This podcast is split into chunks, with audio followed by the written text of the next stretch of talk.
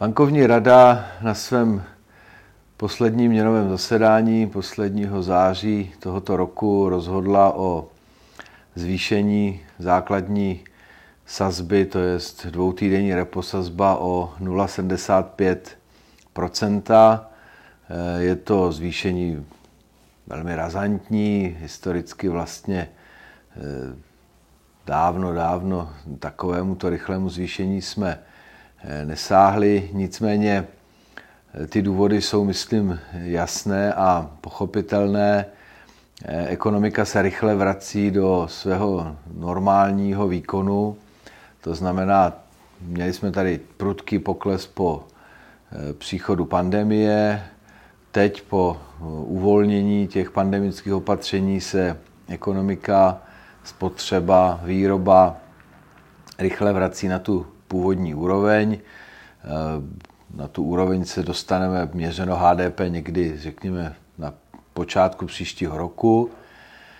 A současně máme stále velmi nízké úrokové sazby, protože jsme je s ohledem na snahu podpořit zvládání té pandemické krize a nejistoty, která s tím šokem přišla, velmi snížily eh, v průběhu jara roku 2000, 2020. Eh, takže teď eh, samozřejmě s tou návratem k normálu se musíme také posunout, pokud je úrokové sazby.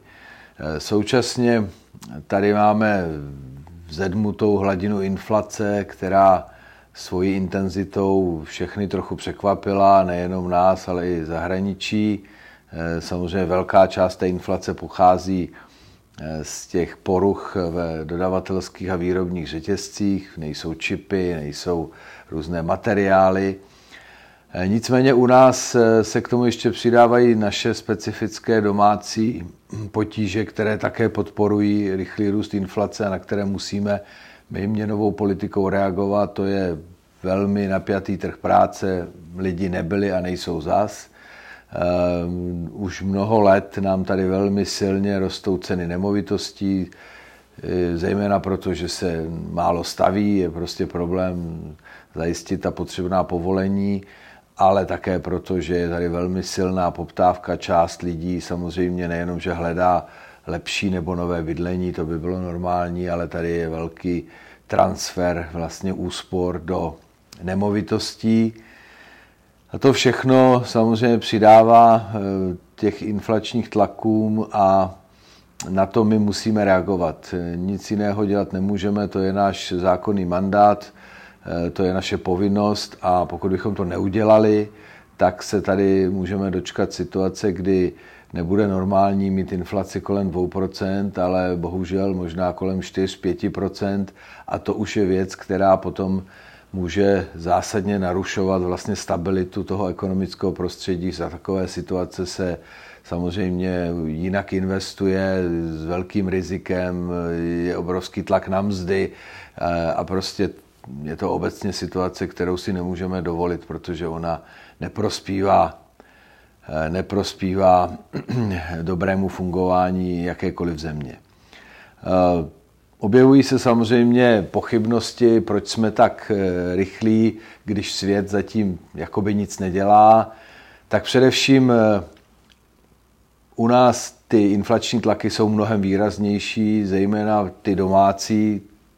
My třeba měříme takzvanou jádrovou inflaci, která významně obsahuje právě ty domácí položky, a ta je dokonce vyšší než ta oficiální inflace, ale netrvá to několik měsíců, ale vlastně trvá to už bezmála dva roky, kdy jsme výrazně nad tím naším cílem a teď už výrazně nad naším tolerančním pásmem. E, to je jeden důvod. E, další důvod samozřejmě je ten, že e, my na rozdíl od těch velkých měnových uskupení, jako jsou Spojené státy nebo ECB, jsme prostě menší, otevřená ekonomika, musíme reagovat mnohem pružněji. My si nemůžeme dovolit, eh, řekněme, reagovat pomaleji. My nejsme, eh, my nevydáváme rezervní měnu, jako vydávají například Spojené státy nebo ECB, která má vždycky určitou přednost na tom trhu v době nejistoty, eh, čili my prostě nejsme srovnatelní v tomto směru A je zřejmé z vyjádření představitelů centrálních bank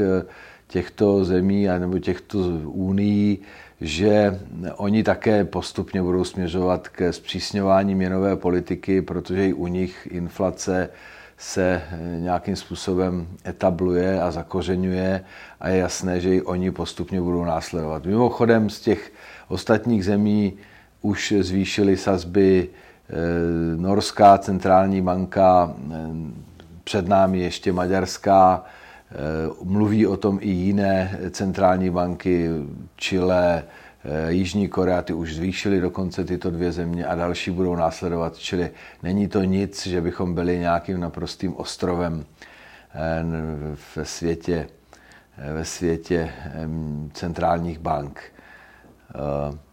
Pokud jde o dopady, tak samozřejmě ty dopady nejsou bezbolestné. Prostě měnová politika, aby byla účinná, tak samozřejmě působí na tu stránku poptávky, na, na dostupnost peněz, na jejich eh, cenu.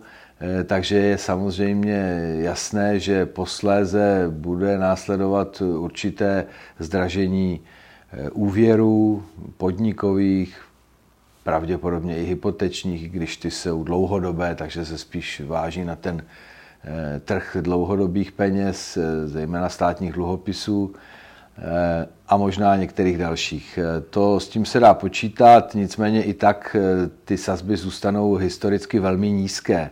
To, že hypotéka nebude za 2% a bude za 3%, tak prosím podívejme se do historických dat a zjistíme, že Eh, to je pořád velmi, velmi nízká úroveň na naše poměry a vlastně se vracíme k nějakému normálu. Je to něco, s čím si ta ekonomika, ať už domácností nebo firm, do, rozhodně dokáže poradit a rozhodně to nezabije náš ekonomický růst. Eh, je to opatření, které má sloužit tomu, abychom brzké době, to znamená někdy za ten rok, rok a půl, kdy ty naše nástroje působí nejúčinněji, se mohly eh, vracet k normálnější inflaci, k inflaci někde blízko těch našich, eh, toho našeho cíle 2%, aby tady skutečně ta cenová stabilita byla trvale udržitelná a to je hodnota, která nakonec prospívá všem, bez ohledu na to, jestli